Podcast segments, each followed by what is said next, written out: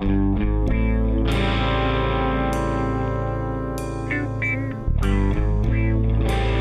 to the MASH podcast, where all shortlisted stories from the MASH competition are presented. MASH competition challenges writers to create a story that includes three randomly assigned words. The key words for the story you're about to listen to were Congress, Art, Jealousy. If you'd like to take on the challenge yourself, visit us at mashstories.com. Lemons for Arthur. Written by Shelley Wood. Narrated by Joe Biedrzycki. We didn't know what Arthur had been drinking or how much he'd had, but that night everyone said so. He wasn't the Arthur we knew.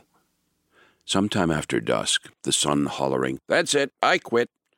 That's when a darkness slipped into Arthur, and the night changed its mind about who or what it was going to become. Sue was still squeezing lemons in her new heavy duty lemon press, and would say to anyone who made the mistake of meandering into her maritime themed kitchen, Have you seen this thing? It gets every ounce of juicy goodness out of the lemon. It turns the lemon inside out. Look at these lemons. And it was true. Innards outwards. The half lemons looked like sea urchins, clumped across the counter like modern art. But now everyone was switching from citrusy drinks to boozier concoctions named after large urban centers.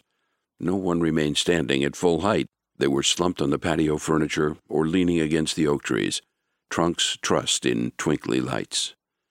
The more people slouched, the louder they talked. Even the stars, initially so uncertain, were edging toward belligerence. Arthur, we all knew, had been steeling himself to talk to Georgia since he arrived. The only one to ring the doorbell, the only one to bring a seven layer dip he'd made from scratch, even the guacamole. But Georgia was Georgia. Men drifted toward her like bees to an orchid, her pouty lip trembling, freckles wandering over her cheekbones as if bored. Dave had straddled a bench and was leaning so close to Georgia that his chin was perfectly positioned over her plunging neckline, straining toward the congress of her conspiring breasts. His breath was stirring the fluffy flyaway hairs that had escaped her barrette. Dave took a last drag on his cigarette and turned his head sideways toward the table to exhale. Then he stubbed the butt in the seven layer dip and tilted back toward Georgia. Arthur zipped his cardigan to his chin and stepped off the flagstone porch. He weaved among the rustling trees, wondering, at their age, how many backyard parties they had endured.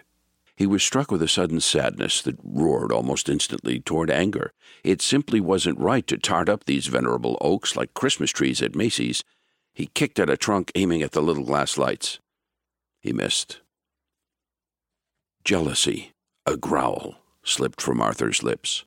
His hand swiped forward and grabbed the string of lights, tugging them from the tree. Squeezing a bulb tightly in his fist, warm and pulsing in his palm, a hard and tiny heart.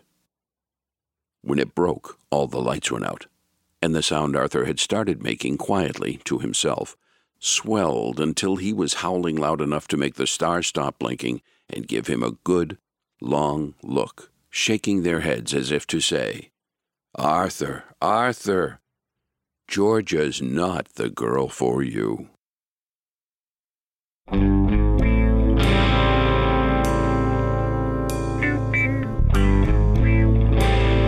The story? Then take a moment to leave a review and share it with your friends. We also have an amazing blog for writers who want to advance their careers. All at mashstories.com. Come on, join us!